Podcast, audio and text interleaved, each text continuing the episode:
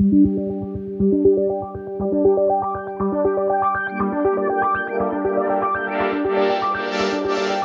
den, jsem Nikita Poljakov a vy posloucháte E15 Cast, krátký podcast o velkých proměnách biznisu. Co znamenají pro fotbalový biznis přestupy Ronalda a Messiho? A proč je Barcelona jako Andrej Babiš? O tom dnes budeme mluvit s Jakubem Konečným, redaktorem deníku Sport.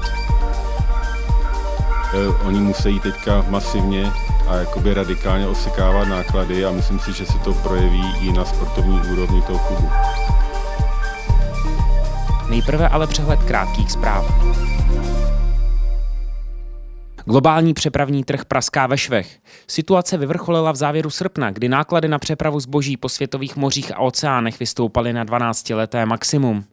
Důvodem je unikátní kombinace rostoucí globální spotřeby a logistických problémů v čínských přístavech. Výsledkem je momentálně až šestkrát dražší přeprava nákladu než během zimy. Přeprava standardního kontejneru mezi Evropou a Ázií a zpět stávala před půl rokem 3000 eur. Nyní je to běžně 11 až 12, ale i 18 tisíc. Podle odborníků se navíc náklady na předpandemickou úroveň možná už nikdy nevrátí. Na pražské burze cených papírů se ještě v tomto roce začne vůbec poprvé ve střední Evropě obchodovat s akciemi nově založené speciální investiční firmy SPEC. Jejich cílem je v budoucnu koupit fungující společnost a sloučit se s ní. Na založení tzv. Special Purpose Acquisition Company pracuje v současnosti tým expertů finanční skupiny Wood Co. Název vehiklu, jehož akcie budou nabízeny investorské veřejnosti, bude Wood Spec One. Plánovaná velikost úpisu jsou stovky milionů korun. Pandemí zabitý veletržní biznis ožívá. Pořadatelé do konce roku chystají stovky akcí. Exportéři si od účasti slibují tížené zvýšení ochromeného odbytu. Ode dna se odrážejí i tržby výstavářských firm, které si od závěrečné třetiny roku slibují odbyt v řádu stovek milionů. Zatím jsou veletrhy na 40% předpandemického stavu. Optimismus z restartu ale uzemňuje růst cen materiálu. Stavba stánků se prodražila minimálně o třetinu.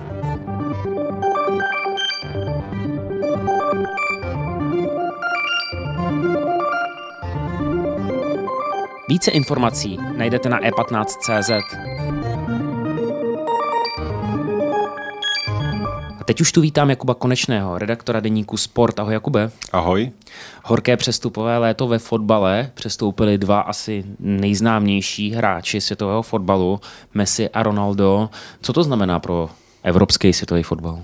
Je to takový paradox, že po té hrozné covidové pauze, která poznamenala vlastně všechny kluby jejich hospodaření, došlo k velmi zajímavému přestupovému létu, kdy změnili dres jak Lionel Messi, tak Cristiano Ronaldo, jak říkáš, dvě největší hvězdy, vlastně posledních třeba 10-15 let.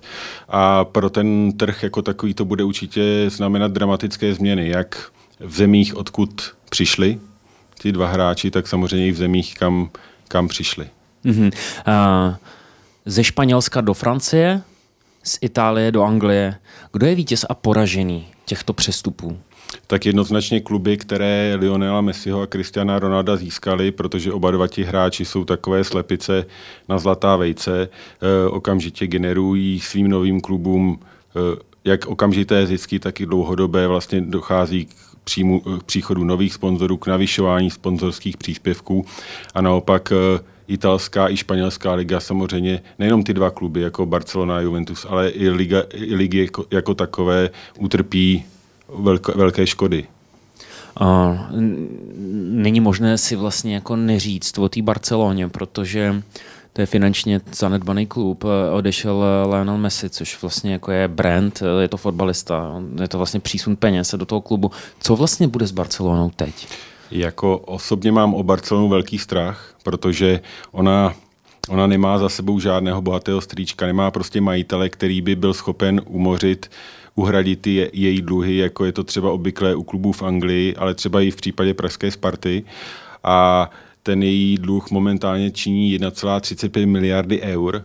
Vlastně eh, nový majitel nebo nový předseda, protože to je volený předseda, nový před, eh, zvolený předseda řekl, že vlastně jen platy na A tým spolknou 103 celkových příjmů klubu. Z toho teda logicky vyplývá, že vlastně on v Barceloně nebo vedení Barcelony bylo předtím jako Andrej Babiš rozdalo i to, co nemělo. do mínusu šli a byli s tím úplně v pohodě. Jako úplně do šíleného mínusu, protože samozřejmě ten klub má i jiné náklady, než, než jenom samozřejmě platy hráčů, i když ty spolknou nejvíc. Takže uh, oni musí teďka masivně a jakoby radikálně osekávat náklady a myslím si, že se to projeví i na sportovní úrovni toho klubu. Mm-hmm.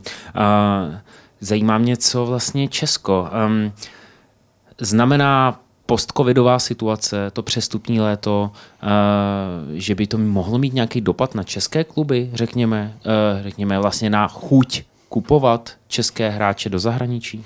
Určitě si myslím, že ta situace poznamenala přesně ty kluby, které by mohly z českých klubů nakupovat hráče, že bylo vlastně vidět, že za zajímavou částku odešli pouze dva hráči ze Slávy, Abdelách Sima do Anglie za nějakých 200 milionů plus další bonusy a, a David Zima do Itálie, do FC Turín za 150 milionů. Oba dva velmi jakoby zajímavé přestupy, na dnešní dobu slušné, ale vlastně to je všechno. Žádné, žádné jiné obchody neproběhly a určitě se to zase projeví i na hospodaření českých klubů, protože samozřejmě i tyhle peníze se rozpouštějí potom v dalších klubech a budou jim chybět. Mm-hmm. Jakube, díky moc za tvůj čas. Měj se hezky. Díky za pozvání.